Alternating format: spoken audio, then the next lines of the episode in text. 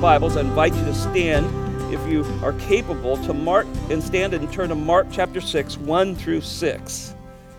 Mark chapter 6, 1 through 6.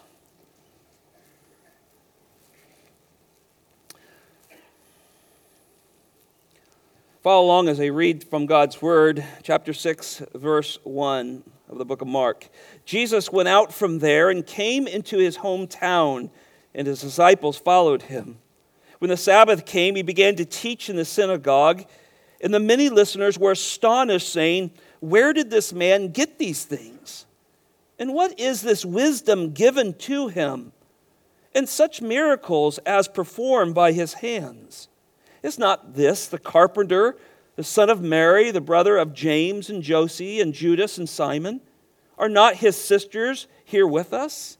And they took offense at him. Jesus said to them, A prophet is not without honor except in his hometown and among his relatives and in his household, his own household. And he could do no miracles there except that he laid hands on a few sick people and healed them. And he wondered at their unbelief. And he was going around the villages teaching. This is the reading of God's word. You may be seated.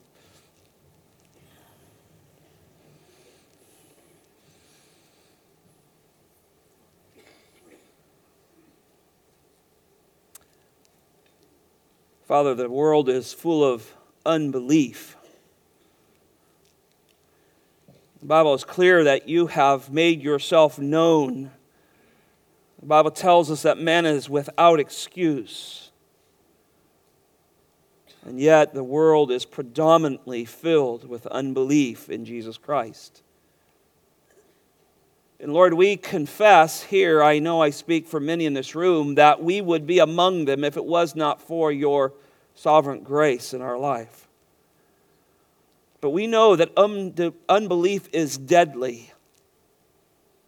It causes people to go to hell. It robs us of our joy. It teaches us to trust ourselves and not our God. We know that unbelief is offensive to you, Lord. So, Father, this morning, as we look into your precious, all sufficient word, we pray that you would strengthen us, Lord. Help us in our unbelief at times, Lord.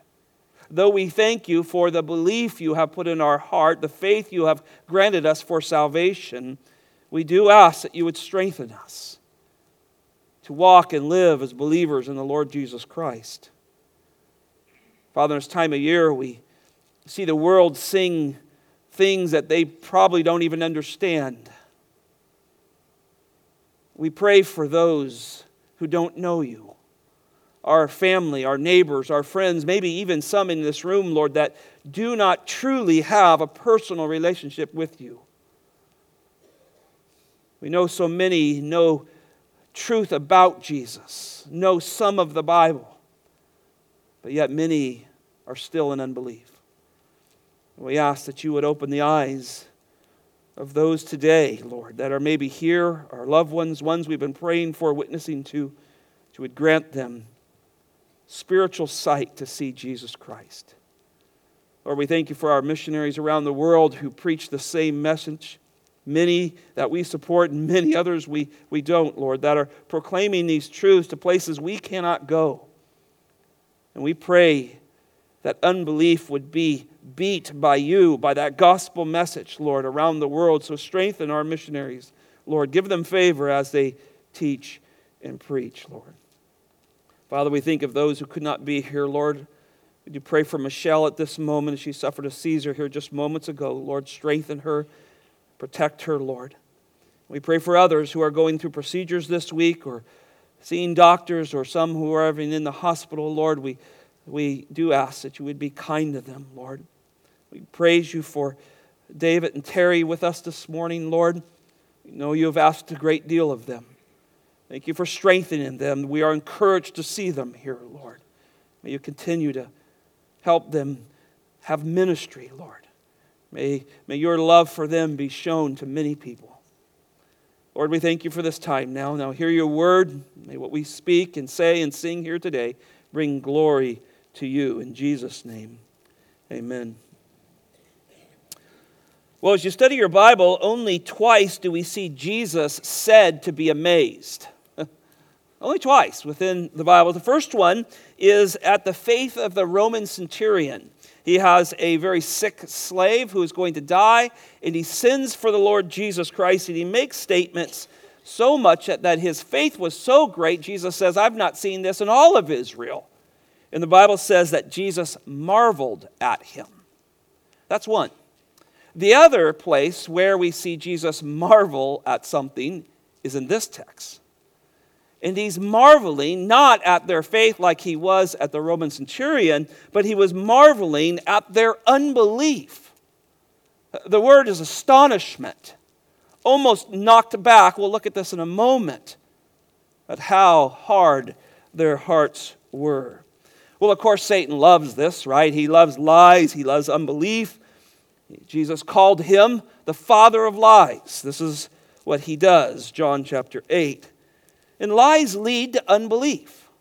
That's the goal of lies. And unbelief leads to eternal death. Now, Satan loves sin and unbelief, and he certainly loves death. And so, this is what he does, right? He's doing the same thing over and over. He introduced this uh, to Adam and Eve in the garden. He lied, he is a liar. And so it leads to unbelief. And Adam and Eve did not believe God, they rejected the Word of God. In unbelief, they believed Satan. And so we see this go down. Their firstborn son did not believe God. Cain killed his brother. Unbelief was unanimous, prominent within the time of Noah, and all are destroyed except Noah and seven others that go onto the boat with him laid at the hearts of the people of Israel was unbelief, as Moses is up on Mount Sinai receiving the commandments of God, the law of God. They're down at the bottom worshiping a golden calf. Unbelief. Is God really who he said he is? Unbelief laid at the hearts of complaining and murmuring with the nation, and God sends snakes to bite them. That just scares me.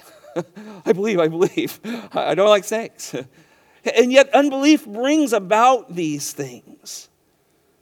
Here we see in our text today that unbelief was in the heart of the people of the hometown where Jesus was raised. And that same deadly unbelief remains in the hearts of most people today. Hardened and cold towards the things of God. And I want to remind you as we go through this, because sometimes when we speak on unbelief or a particular passage about a particular group of people, it's easy for us to focus in on them. But let me remind us if not for Christ, there go I. Right? Amen? Um, it, our hearts would be choked out with unbelief if it were not for the graciousness of God to plunge into our hearts and minds and open our spiritual eyes to Him. But however, unbelief calluses the heart towards God. It calluses that cold stone heart. And in the end, the result of that is eternal damnation. John, in his comments about the Lord Jesus Christ and his love for mankind, said this He said, He who believes in him, that's Jesus, is not judged. Praise the Lord. Paul says it very similar. Those who are in Christ Jesus, there is no condemnation. Romans 8 1. But then he goes on to say, He who does not believe has been judged already. So that's a, a very strong uh, theological understanding that all are sinners. You, re, you remain under judgment from the time you're born um, because we're condemned already. We're already in sin. God must save us out of sin. It's really a misnomer to much of the world when you try to explain depravity to, to people who are curious about Christ. They, they think somewhere along the line they may have gone astray. but the reality, the Bible teaches that we go astray from birth. David says, I was conceived in sin. And so depravity is much deeper than that. And so John, in his commentary on the words of the Lord Jesus, says, He who does not believe has been judged already because, listen to this, he has not believed in the name of the only begotten Son of God. So, unbelief is the rejection of the glory and person, the name of the Lord Jesus Christ. And there you will die in your sins. So, people die and go to hell because they reject Jesus Christ, a Savior alone, outside of any works. That's why people die and go to hell. You and I are saved because God chose us from the foundations of the world by His mercy and grace, though we don't fully get our minds around all of this. But He removed this stony heart, and this is what we pray for our loved ones, our children, our grandchildren, our neighbors, our coworkers, that God would remove the stony heart as He did with us and replace it with a heart of flesh through His grace alone, by Christ alone, through faith alone, through His word alone, for His glory alone. Period. That's salvation. And that's what we long for. And as we study this lesson, we begin to realize this is what's missing in these people's life. Now, by the time we arrive to Mark 6, Jesus has done so much in such a short time. Certainly now his reputation would have preceded him.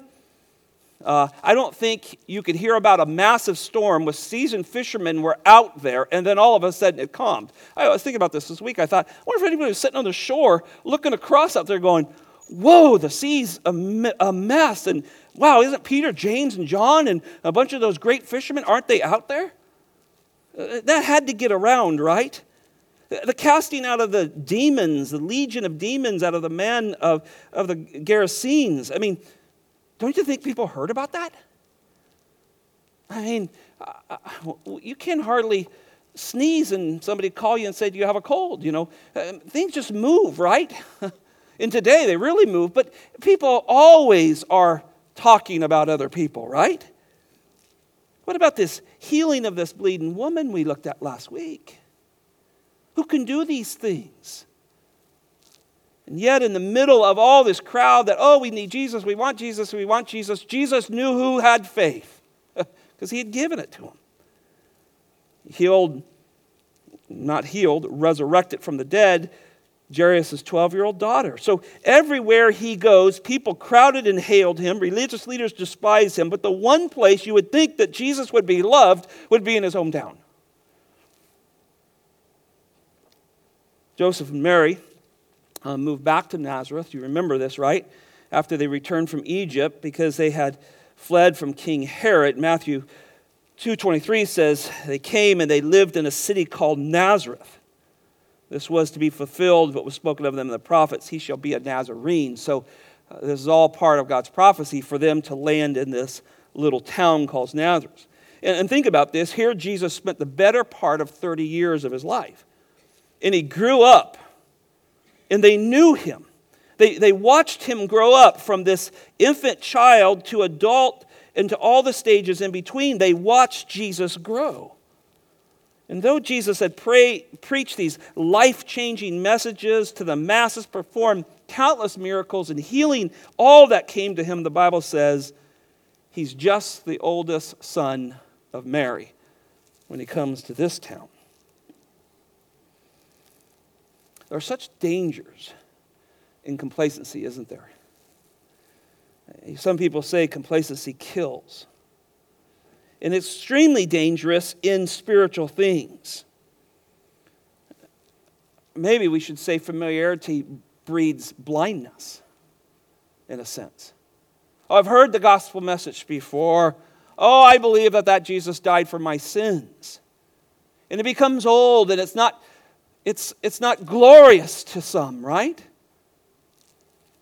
And so here, this Jesus was the, the one raised in front of them, and their cold hearts can't see his glory, they can't see his person. I, I'm sure if the bleeding woman was there who was healed, I bet you she would talk about his glory. But she would talk about the faith that flooded her heart to do something that was so outside of the custom of the day. I bet you she would do it. As we look at this text this morning, it's important to understand that this was Jesus' second trip home. The first trip was recorded in Mark chapter 4. And that trip didn't go so well. Do you remember that? I just want to give you some brief thoughts about that. We'll come and look at it in a minute. he goes to his hometown in Luke chapter 4, and there he is given the Word of God to read. He reads from Isaiah 61. Marvelous passage.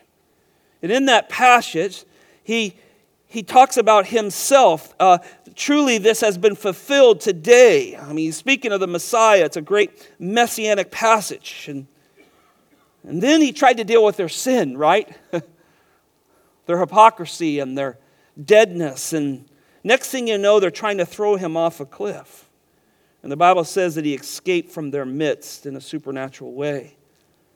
Now, many months later, he's been out doing amazing things and preaching all the time. Don't get lost that he's just a miracle worker. Remember, he's preaching constantly. Miracles and healings are secondary to his preaching ministry. We established that many sermons ago. But here, many months later, he's now returned home, and Jesus is. He's, he's knowing his hour is approaching. He knows the time. And, and, and so he's one more visit, one last visit. The hostility of the religious leaders is growing. They're hunting him down now. They're watching him very closely. Um, interesting enough, Herod's, one of Herod's palaces would have been in uh, Tiberias very closely. Possibly Jesus is feeling, wow, the religious leaders out of me. Herod's here. Ooh, you know, he's going to make one more trip to home before he turns his attention towards Jerusalem. And the neighbors of his hometown had seen plenty of proof of who he was. Now, Jesus and his disciples make this last walk up there. It's probably 25 miles, uh, really down southeast from Capernaum down to Nazareth. And there he appears to these people. Early population documents tell us that the town was probably only about 500 people. I think there's probably more in this room than, than were in the town. And so it's a small town here. In fact, it's not a well known town. Do you remember when Philip is recruiting Nathanael to come see Jesus? And he says he's from Nazareth. And what you remember what Nathanael says is, anything good come from Nazareth? So this is not a populated area. This is, you know, this is Bunnell versus Daytona, right? Or sorry, Bunnell people. I, I like Bunnell, really, I do. It's, I'm a country boy. Um, it's, it's, eh, boy, I do. Um, is there a better place to think of? This is a small town, man. This is, uh, you know, this is quiet, quiet neighborhoods. They all knew who Jesus was. This was his hometown. I mean, I thought about that this week. This is the hometown of the creator and savior of the world. And they're offended of him. What an amazing thing. What, how hard can man's heart get? And by the way, just notice in verse 1 that his disciples are with him. He's going to teach them some massive lessons about ministry as he flows into this. Well, let's look at just three thoughts this morning. Number one, unbelief, unbelief creates spiritual blindness to Jesus. Unbelief creates spiritual blindness to Jesus. Verse 1 says Jesus went on from there and he came up came to his own hometown and his disciples followed him.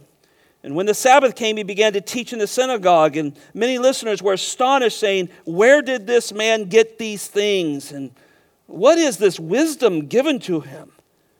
And such miracles are performed by his hands. So, despite this violent response of his first visit, he returns home. And I thought to myself, well, one, why, what happened? What, what, why would why would Jesus return there? And why wouldn't they do the same thing they tried to do to him last time? Uh, if you study that text, they, they went to the, there's a cliff in Nazareth. That's a massive drop off the backside of it. You can stand there and look out. The winds come gusting through there, and if you fall off that, it's all, all over. That's where they were intended to throw him off, right? But here he comes back. Why does he do this? Well, I think for a couple of reasons. I think Jesus' popularity had grown very much. Many of his own family were frustrated with him, thinking he was out of his mind, right? Um, but also, you get to Mark chapter 7, they want him now to be king. And so maybe there's this, well, we'll let him back in because, boy, he's doing some things nobody else has done. This could put us on the map. Possibly also, remember, he just healed Jairus' daughter's 12 year old daughter, who was a synagogue official. So maybe there was some pressure there, like, hey, uh, he healed this synagogue's daughter, and, and maybe we should have him come back without trying to kill him this time. Uh, there's certainly the knowledge of all the things that happened. When, remember when he was in the synagogue where um, Jairus probably was an official, he first heals a man with a withered hand right there in the synagogue on the Sabbath. That got him in all kinds of trouble. Then he cast out a demon in that synagogue. And then the Pharisees tried to align him or put him in league with Beelzebub, Satan himself. So maybe they've heard about all this and they say, well, maybe we have a change of mind. Maybe we should check him out, right? Not a belief, not a surrender to him, but maybe he might be good for us. I think so many people come to try to come to Jesus that way. I'll do the church thing for a little while. I'll see if I can get prosperity from it, or something good would happen if I kind of rub shoulders with the Jesus people for a little bit. And often they're very disappointed because that's not what God came to do. Verse 2 says that he was teaching in the synagogue on the Sabbath here. And, and we, we learned that in the synagogue you had to be invited. So, so clearly, somebody invited him to be able to teach there, and possibly Jairus, Jairus did this. He said, You should accept him. Jairus saw what Jesus did, had tremendous faith. He was probably one of the two people there in that large crowd that had faith in Jesus. The Bible says here in verse 2 he began to teach in the synagogue, and the many listeners were astonished. So, ekplezo is the word, or ekplezo is the, is the Greek word. It means to be struck back. Now, you think this would wake them up if you get kind of struck at this. But instead, it seems their hearts get harder, and in the end, they say they're offended by him. So, though they recognize, and think about this, they had to recognize that something was unique about them, right? They say in the passage, Where did he get these things? Where did he get this wisdom given to him? And such miracles performed. They see, they notice these things about him. And so it's, it's rather a, um, a recognition without acceptance. I, I think this is where so many in the charismatic movements get carried away in something. They, they recognize that, man, if you get this Jesus guy and, and, and, and get some of that stuff, man, you can really go. But they never accept him. It's, it's the difference between accepting him as a miracle worker and accepting him as a savior.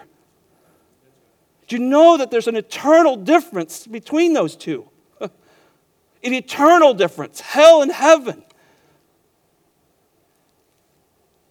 And so this seems to be the case. Clearly, they heard his wisdom, they witnessed his miracles. He even does some there, he lays hands on some people. But pride and selfishness had resulted in unbelief, hard hearts. And though the people of Nazareth had seen many miracles and heard of them, all they could do is question. Just question. It's almost like, what is this guy's bag of tricks? And if you didn't see the last phrase there, in, in verse 3, just look down to end of verse 3, we'll get to this in a minute, that they took off, offense of him, you might not have understand from this text that their attitudes are not accepting of him, but rejecting of him. Right? You would go, oh, hey, how does he do this? Oh, isn't he a great guy? Now, it's that passage that helps us understand, oh, no, no. They're not happy with him. They're rejecting him. Now, many of the Pharisees um, had attacked Jesus, uh, said he was in league with Satan, and, and possibly this made their way there as well. Um, they had heard that, and, and so maybe as you look at this, where did this man get these things? What, what's wisdom was given? See, they, that was a big deal that happened in Capernaum, right? Here comes the Pharisees, religious leaders of the day, going, Oh, we'll tell you where he gets his power. He's in league with Bel, uh, Be, uh, Beelzebub, right? Beelzebub. He's in league with Satan. And so maybe that had trickled there, and maybe that spurned some of these questions. Maybe they were just like the people of the, Gar- the Gadarenes, right? There, where, where this man full of a legion of demons is healed, and the townspeople come out and see it because their pigs got drowned. They go, uh, Yeah, we want you to leave. Just cold, hard hearts. Yeah, we don't need you. We know you did something great for this guy, and nobody else could do it, and nobody else could tie this guy down, and he was a big problem, but we don't want you to leave.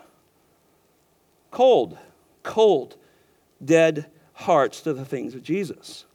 But whatever the case is, they're looking for an unbelief. They're looking for, excuse me, they're looking for an explanation to secure their unbelief. Notice verse 3. They begin to ask more questions. Is this not the carpenter? Is this not the carpenter? Is this not the son of Mary? Is this not the one has brothers and sisters here? So uh, you think, well, how are these questions even possible? How, eh, eh, his unbelief has created such blindness to him. Think about all that has been talked about. John the Baptist was raised close to this somewhere. John the Baptist was the forerunner to the Lord Jesus Christ. At the birth of John the Baptist, everyone said, Oh, we've heard these things. We're keeping them in mind. What will become of this child? It was an amazing thing what God had done with John the Baptist, the last prophet before the Lord Jesus Christ. That seems to have just gone away. When Jesus is born, the, the Bible says in Luke chapter 2, verse 18, that all those marveled at what they had heard. Do you think that just stayed there? Every bit of Joseph and Mary's family was in Bethlehem because everyone had gone to be registered. I promise you, this wasn't kept in the corner of the announcement of the birth of the Lord Jesus Christ. Think about when Jesus is given to Simeon. There at, his, at, at the eighth day of his life, and there he was to be circumcised. He says, My eyes have seen my salvation. Anna comes in behind that, and, and she continues, the Bible says she continues to speak of all the things that he was going to do and that they was looking forward to the redemption of Israel. This Jesus was heavily touted in so many ways. There's more when you start to think about Mary's prayer and Elizabeth or the baby leaping in the room and blessing, Mary, leaping in the womb and blessing of Mary and Mary pondering and her great prayer. And, and think about him at Cana when he's going to change water into wine. Mary, Mary kind of sticks her nose into it and then backs off and tells the servants, goes, whatever he says, do. That stuff just gets around. But all of a sudden, here's 500 people who have watched this perfect child grow up. And they don't believe him. They don't believe him. So rather than accepting the long awaited Messiah and believing his words, even as he read Isaiah 61 the first time, they are bringing up attacks against him. Is he not a carpenter? I think about that. The word means laborer in a sense. It's a very wide term in, in the Greek, so it could be a shipbuilder, a mason, um, a blacksmith. All those words relate to that. Uh, I read a little bit on this, and quite a few people believed he, he probably made farming instruments. You know, he made a hoe, you know, or something. Um, it was a farming community. There probably wasn't a tremendous amount of building going along, so a lot of scholars have uh, recognized. But can you imagine Jesus building you a hoe? Wow, Jesus, you really nailed this one. I mean, he was probably good at what he did, I would imagine, right? And, and, and so, yet, here, they're going, wait a minute, we're looking for the Messiah. Aren't you just a, comp, a, a carpenter? Where's your prestigious lineage? Where is your formal training? Where are your armies to crush our enemies? You're just a carpenter. Notice the next one, he says, the son of Mary. Isn't that interesting? Nowhere in this era would you say you're the son of the woman. Uh, you would say you're the son of Joseph. You know, my boys are the son of Scott. That, that was just the way it was. It was a very patriarchal society. But there's two reasons why they wouldn't say that. One would be negotiated that Joseph was dead. Good possibility. Joseph was probably quite a bit older than uh, Mary. But the second one, and probably more fitting, is Mary had him illegitimately. This is probably, probably a shot at the family and at Jesus. The Pharisees used this as well. John 8 41, they said to him, We were not born of fornication. We have one Father, God. Look, and this tool was in their toolbox. This is a shot against the Lord Jesus Christ. Then he, they go on to say in verse 3 Aren't his brothers, James, Joses, Judas, and Simon, aren't they here as well? Don't we know them? This is an average person. They're, they're making Jesus out to be this average person, right? Not the Messiah. Now, remember in Mark chapter 3, verse 21, his brothers came up or, uh, to Capernaum and said, We think he's out of his mind. Let's try to get him out of here. Because he was so busy ministering. Remember, he couldn't even eat. So now, now think about that. Don't you think that got around? Yeah, his brothers think he's crazy. And so you can just see this rejection of the Lord Jesus Christ as they work down through this statement. But John chapter 7, verse 5 says, Not even his brothers were believing. Now, certainly after the resurrection, we know his brothers came to know Christ. Judas writes the book of, of Jude. Um, uh, James, of course, is a great elder in the church of, in Jer- Jerusalem and, and uh, writes the book of James as well. But at this point, they didn't know. And so they're, they're probably using this. They're probably saying, Look, his brothers think he's crazy. How can this be? The Messiah. How is he doing these things? And his brothers think he's crazy, and he's of the, he's, of course, he's the son of Mary, and we know all what happened there, right? See what they're doing? See the offense that they have against him? One side note, just really interesting, you kind of got to deal with this. It says that even his sisters, plural, so at least two. Do anybody know where I'm going with this? The Roman Catholic Church believes that, Jesus, uh, that uh, Mary was perpetual, perpetually a virgin. Well, we got a verse says this has at least six other children. at least six, if you're talking about two girls, sisters, right? Four brothers here, at least. I don't think that's the case. We know that the Bible says that Joseph did not know her till the child was born. Joseph joined the effort of the Holy Spirit to protect the womb of Mary. She was an ordinary woman who loved God, and God used and highly exalted her for this birth of her, but she is not in any way to be worshiped as she is in many societies. And it's deadly. Think about this. And it's not attack against Catholics, so please don't take that. But it is deadly because it takes your eyes off of the only one who can save you. And he is approachable. he hung on a cross for you. You don't need mom to go get to him. He is not far from you, the Bible says. So, the point of all this first thought here is that bringing Jesus' Jesus's former occupation up and his family, family problems, right, was just a poor attempt to defend their unbelief. Look at our second thought here. Number two, unbelief is offensive to Jesus. Look at the end of verse 3. This is just marked up in my Bible because, because everything sounded okay till you get to this. And they took offense at him. Scandalizo is the Greek word. Can you hear the English? See, to them, this was scandalous, right? This was scandalous. This is scandalous to his family and friends, his hometown homies here, that this would be the Messiah. He, he first came and and he claimed to be Messiah in Luke 4 21. He confronted their hypocrisy and their unbelief in verse 23. And then they were so outraged that they wanted to kill him. Look at that text with me just quickly here Luke chapter 4.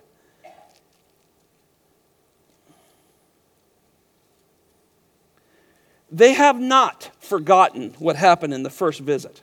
I'm convinced of that.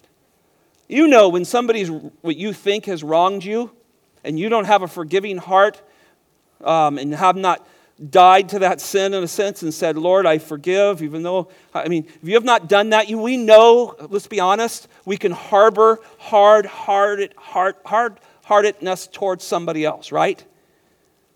Well, look at this account, Luke chapter 4. Verse 18, he reads Isaiah 50, excuse me, 61. Um, verse 20, he closes the book, gives it back to the tenants and says, Today, at the end of the verse, verse 21, this scripture has been fulfilled in your hearing. Oh, that's a Messiah verse, and he's saying he's the Messiah, right? Everything goes pretty good. Verse 22, and all were speaking well of him and wondering at the gracious words which were falling off of his lips, and they were saying, Is this not the son of Joseph? Ooh, a little insight into doubt. And it's not going to take much to push them and expose their unbelief. Notice what Jesus says. verse 23. And he said, No doubt you will quote this proverb to me Physician, heal yourself. You've saved others, save yourself. Don't tell me Jesus isn't a prophet, priest, and a king. Notice verse 24, and he said, Truly I say to you, no prophet is welcome in his own hometown, but I say to you in truth that there were many widows in Israel in the day of Elijah, and when the skies were shut up for three years and six months, when a great famine came over the land. Yet Elijah has sent, was sent to none of them, but to Zarephath in the land of Sidon to a woman who was a widow, and she's not a Jew. Ooh, okay. Now my hackles are getting up. Okay. Son of Joseph is pushing me here. He doesn't leave it at that. Verse 27, he goes on. And there were many leopards in Israel in the time of Elisha, the prophet, and none of them were cleansed, but only Naaman the Syrian. Oh, you want to really get under the skin of them? That's the people who took them into captivity, the northern tribes. And Jesus is saying, You're faithless. You don't believe. And boy, did he bring that out of them. They were, verse 28, notice they're filled with rage. This, this word filled means they were gripped with it. Just, I mean, they were coming and glued, And it's so much so that they would take a son of their town and in verse 29, attempt to throw him off of a cliff. I think that's murder. so when we go back to our text here in Mark, realize that he knows they have taken offense towards him. He knows that they don't like him. They have not forgiven him. They have hard hearts. And they're holding on to that. So Jesus responds to their outrage and unbelief by calling himself a prophet. Verse 4, and back to our text, Mark chapter 6, verse 4. And Jesus says to them, A prophet is not without honor except so he, you know, the Bible uses negatives a lot to talk about positive. So he says, a prophet is honored everywhere, but in his hometown, right? That's what he's saying here. Prophet is not without honor except in his hometown, among his own relatives, and in his own household. Remember the boys, the brothers, you know, the dear kids we were raised with think he's crazy. In his own town of probably 500, would seek to kill him, but he has so much prestige right now. There's such a following him, they know they can't get away with it. So everywhere Jesus went, these great crowds wanted him, but not in his hometown. Now, the true gospel separates at times. We have to understand that. It really does. And and the Bible teaches that it separates us. And, and I know some of you have experienced, we've experienced in our home, our home, our family at times, and when you stand for the gospel, when you stand up for the Lord Jesus Christ, you could lose a few people. The Christmas card list could get shorter. The table that used to be filled with people, they may leave. And Jesus wanted, I think, wants his disciples here. I think he wants them to see the cost of following him. Look at Matthew chapter 10. It's probably uh, the, the greatest passage of uh, difficult preparation that Jesus did for his disciples. It is a passage that we try to take young men to to prepare them for ministry. Um, but I think everyone who follows Jesus Christ, who has died to self and laid down the life to follow Christ, should understand. Look at with me at Matthew chapter 10, verse 17. 16, he says, I send you out as sheep in the midst of wolves. Now, I don't have to give you too many illustrations, but that's usually not a good outcome to that, right? Right? Verse 17. But, but beware of men, for they will hand you over to the courts and to scourge you in the synagogues. So you want to follow Jesus. And you will, you will even be brought before governors and kings for my sake as a testimony to them and to Gentiles. But when they hand you over, do not worry about how or what you are to say, for it will be given to you in that hour what you are to say. For it is not you who speak, but it is the Spirit of your Father who speaks in you. Amen. Doesn't he come to our rescue? Brother, brother will betray brother to death. Whoa. Wait a minute.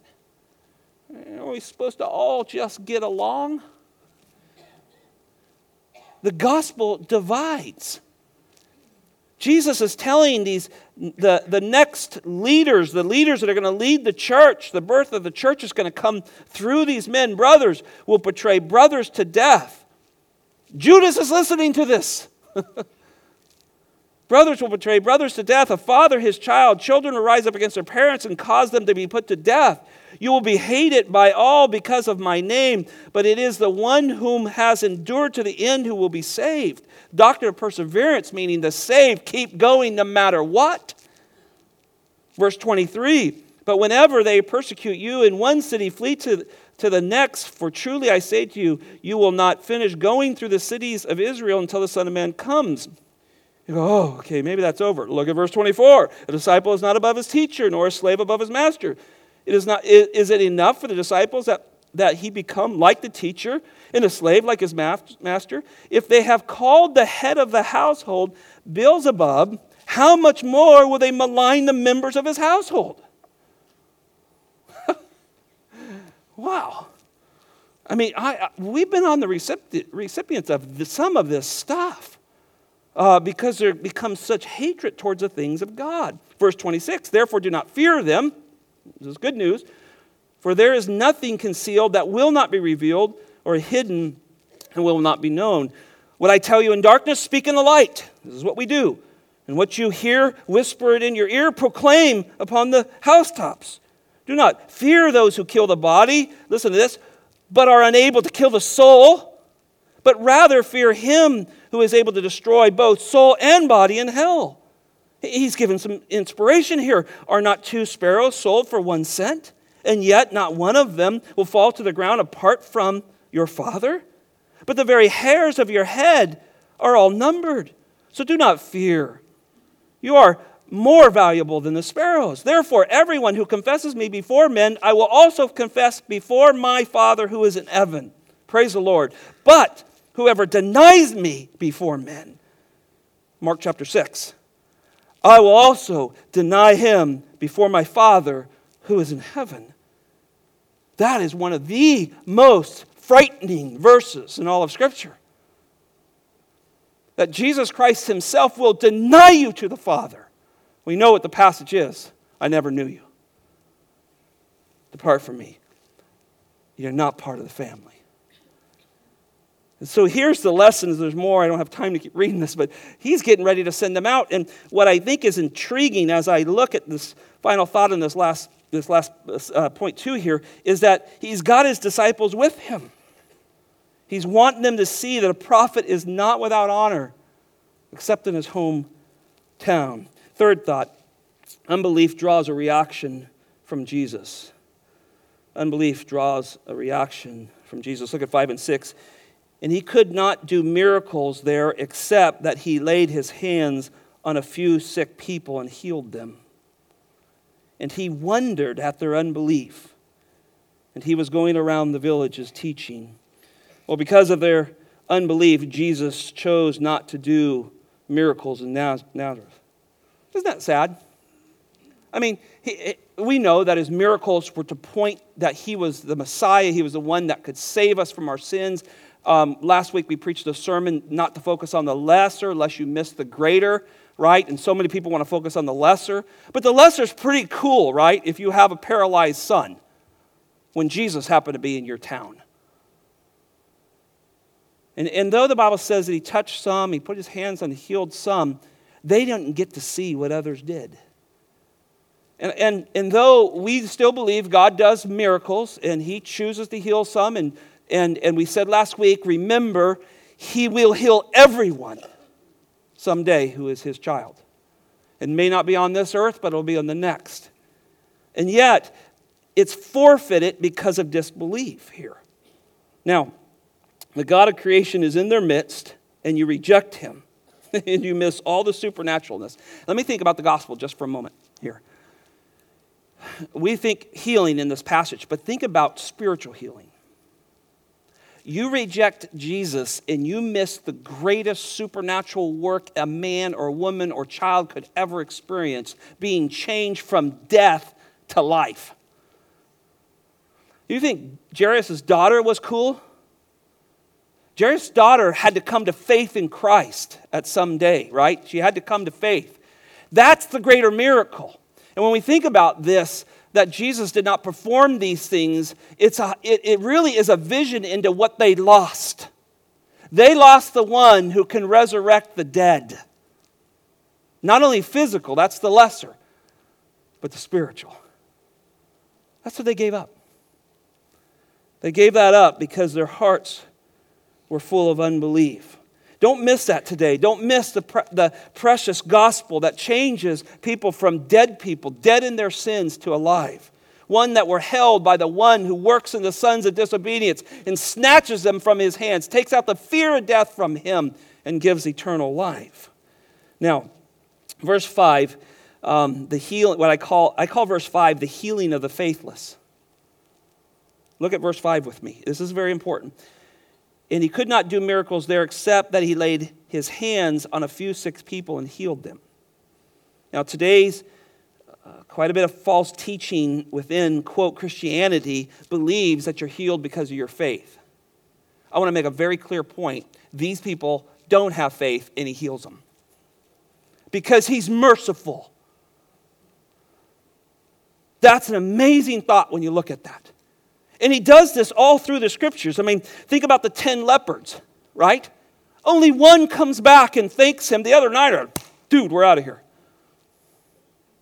The crippled guy at the, uh, the crippled man at the pool, he doesn't even know who Jesus was. They ask him, who did this? Well, I don't know. Never saw the guy before. He didn't have any faith in Jesus. Jesus just does kindness to humanity. He shows kindness to humanity. He sends the rain on the good and the evil, right? He, he shows kindness all the time. And, and I want to prove, because there's just such a misnomer about this. Faith doesn't heal you. If you get healed, it's because of the kindness of God. And He's still kind if He doesn't heal you, because He grants you salvation for eternity. When you see him, you will be like him. So please don't miss that. Then, verse 6 here is that he wondered at their unbelief. As God, Jesus knew everybody, right? He knows whose are his. When he's in the first temple cleansing in John chapter 2, it says this But Jesus, on his part, was not entrusting himself to them, for he knew all men. Hmm. He knows. He knows whose are his. But as the God man, we often see Jesus weep over unbelief as he comes to the Mount of Olives and he looks across the Kidron Valley, and you, you can hear that, right? When he comes out and he says, Oh, if you would have believed. I would have gathered you as a hen gathers her chicks, as the Lord is on his knees, most likely, looking across the Kidron Valley into this, this nation that had rejected him and we're going to kill him in the coming days. This is Jesus. At Lazarus' um, resurrection, he weeps not because Lazarus, his good friend, is dead. He weeps at the unbelief. The God of creation is in their midst.